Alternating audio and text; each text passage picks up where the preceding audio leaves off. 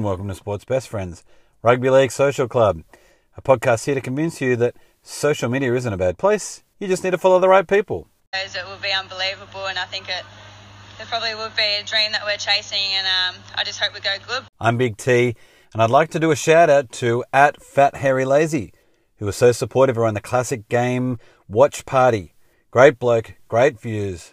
Speaking of, views of my own. What a day for him. Come here with nothing in his pocket and he's gone home with twice as much. That soundbite means we have a new segment Love League Dedications. That's right, this is everyone's special chance to nominate a special someone in their lives. Could be a player, coach, team, referee, social media account, anyone that they think deserves some love. the first ever Love League nomination has gone to Shirl and Lil, at Shirl and Lil. They were nominated for their huge support of rugby league, um, even though they're fresh fans, and I think they're throwing all of it at the Toronto Wolfpack. They were nominated by at Ernie Oz, and so their LLD poem is Shirl and Lil, our hearts they do fill. And next nomination was by at Voluntary Tackle. Uh, Eamon wrote, Todd Byrne. As a Roosters fan, I've finally gotten over, uh, forgiven you for 2004, Todd. I no longer want to push you into a river. So romantic. His poem is Todd Byrne, Todd Byrne, for you our hearts still yearn. the next one's nominated by Giannis underscore Mateus. And his LLD goes out to Jason Demetriou. He says that they were meant to be together, but their stupid, abusive partner prevented them. These uh, Jason's poem is Roses are really red, violets are really blue, but the coach Giannis really loves is Jason Demetriou. Yes. At Trinidadas Martin, they've uh, LLD'd Scott Gourley. He said that when I was a kid, my dad was my footy club president, and he was out selling raffle tickets to win a camper van to raise money for the club. Scott, on his holiday, was walking past and just decided he'd stop what he was doing to help us sell tickets. Top bloke. He gave up two hours of his time, wasn't asked, didn't have to ask anything, and always loved him for that. So, Martin, our LLD is going out to Scott, and it goes like this That man in the caravan is hot. It could only be Martin's man, Scott. Thanks everyone for your nominations. Hope your LLD gets nominated next week. and all your supporters turning up. Thank you very much. Yeah, brah! We appreciate everyone online producing funny, insightful, and fair content. If you see something that tickles you, you can get involved with the podcast by recording yourself reading it and sending it in. Look for those links in the share notes or our Instagram bio or Twitter.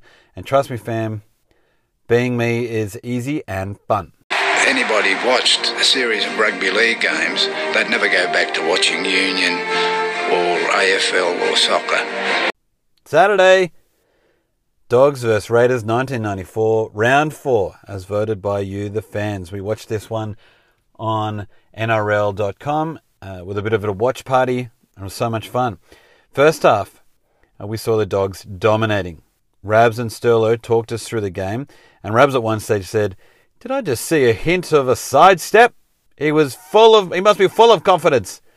And he was talking, of course, about the great Marty Bella, who I'd not really seen before, but in this game was great for the first, say, 15 minutes, and then he disappeared for the rest of it. I think he was on the tail end of his career, so the big boy, anyway, looking at his hair, he looked like he was cooked. So, uh, anyway, he, he was great for the bits that he was there.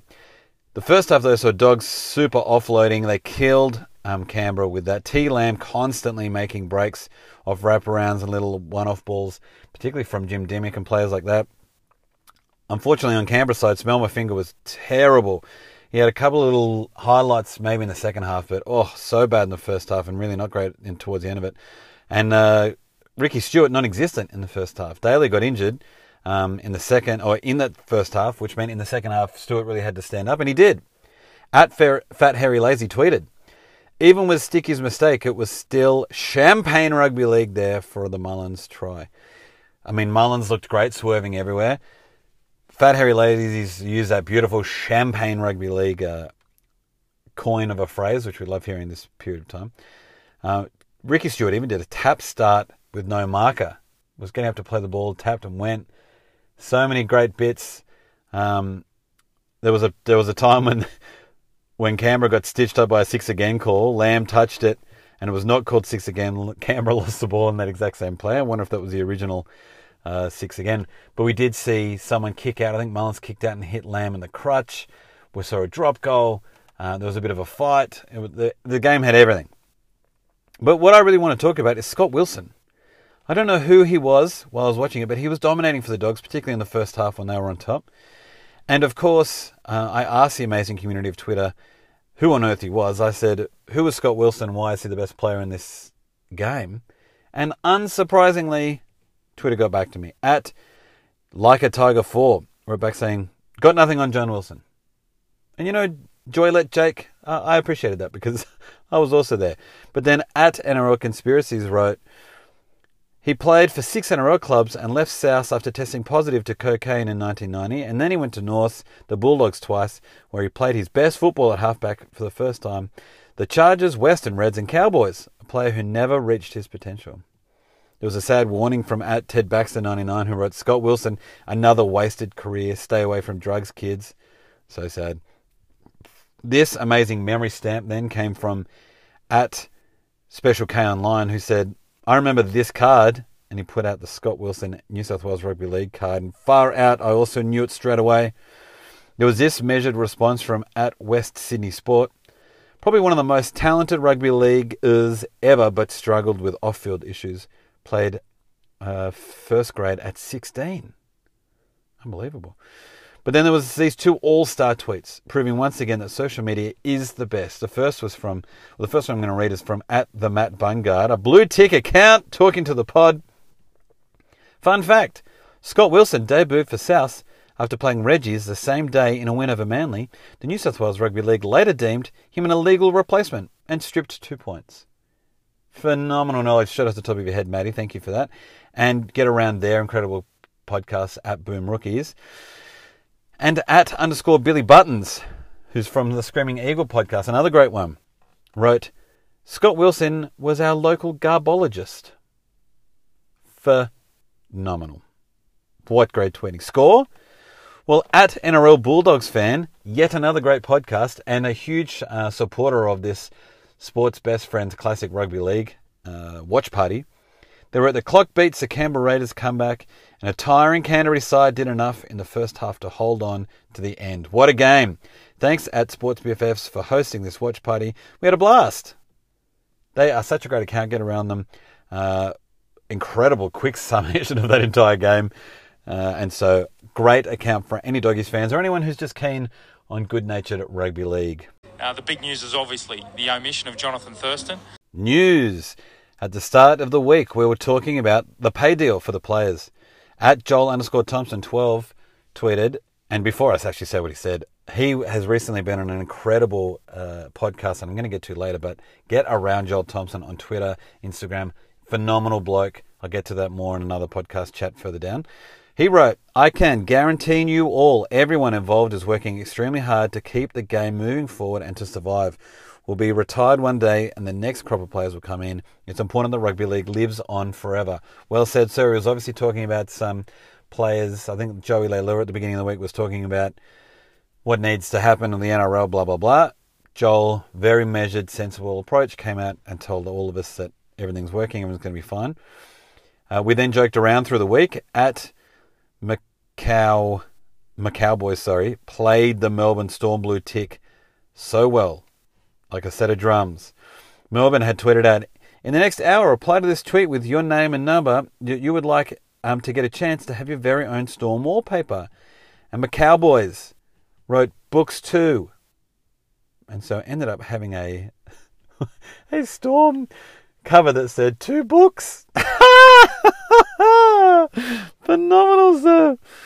Uh, speaking of phenomenal, the amazing account, the amazing account at Badly Drawn Rugby League. Got to get around that. So much fun, so much silliness, and he's just or she's just recently come out with a rugby league homeschool homework, and they've drawn or, or they've found a whole bunch of incredible. And They look like '90s colouring in sheets that you can do with your with your family or by yourself. Some mindfulness moment. Excellent job, drawn badly rugby league. We also saw this account rolling out at NRL underscore twit, and they're just NRL images that precede unfortunate events, and it's just photos with no comments um, that are incredible about some. We know they're famous moments, um, and something bad happens just after this, but it's the photo just before. It's a fantastic idea for account. Absolutely hilarious. And then this podcast, which launched this week, and this is what I want to talk about um, before about Joel. This is amazing. It's by at Duke number one. That's his uh, at that's his Twitter account. Get around uh, Jake Duke number one. He's a reporter. Um, and he's doing a phenomenal job of not sounding like every other rugby league reporter. He's released a podcast called Refuse to Lose podcast. The first one was about James Roberts. James is his super best friend, and has been for a long time. So the interview is incredibly honest, candid, open, entertaining, funny.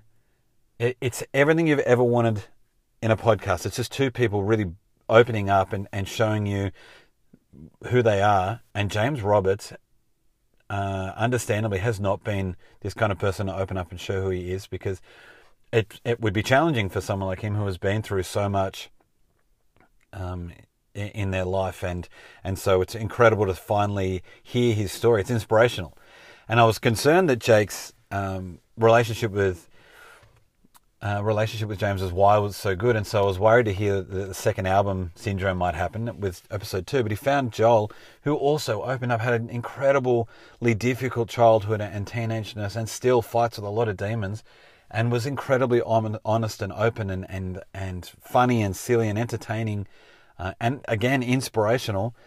And a must podcast. Stop listening to ours right now and go and start listening to theirs. Not even joking.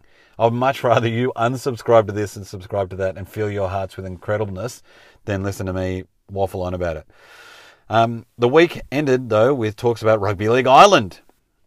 Now, at Khan Cam Magic Men wrote V'landys on at Triple M NRL wants game to start again on June 1st. Stated government has exempted the NRL, just needs to play in a suitable environment. Also stated that when the game stopped, the infection the infection rate here was rising and at 24%. Now it's dropped and continues to drop, and it's under 4%. So super exciting. I had a chance to speak to some people off record recently in the NRL, and they were all very confident that was happening around June, July. Uh, and now we are starting to hear that now publicly. So this is super, super exciting. And I hope everyone is staying at home, doing the best they can to keep the numbers down for rugby league. At Renegade Dugongs, and this is where the lols came out about it. The Rabbitohs training sessions on NRL Island will be difficult because I have no idea how they'll stop Damien Cook, Damien Cook running away to go sprint on beaches. Mwah! Incredible content. At, mm, at Monty, with a zero, Paul Montgomery, which idiot called it NRL Island and not Triassic Park? Tri- Triassic Park. Montgomery, you beautiful bastard. What a tweet! And it's not easy because the wow's going to be a hard one this week. Wow! I mean, you know that this was a hard wow this week, but congratulations. Got to go to at Macau, Macau Boys, who was our sports best friend tweet of the week, getting Melbourne to say two books. Too good, sir. I'm feeling all right because I'm not going to get bruised. What do you mean, how am I feeling? Enjoy your sport for another week. Get around good people on the socials and join us again next week. And if you need a giggle, hit up Betoota Advocate. This week, their rugby league content was thousands of lawyers line up outside Centrelink as NRL competition suspended. Thanks, Frankie DeRoot. Talk to you then, sports best friends. We wouldn't have got that win without your support. We heard you cheering the whole 60 minutes, and we bloody love yous.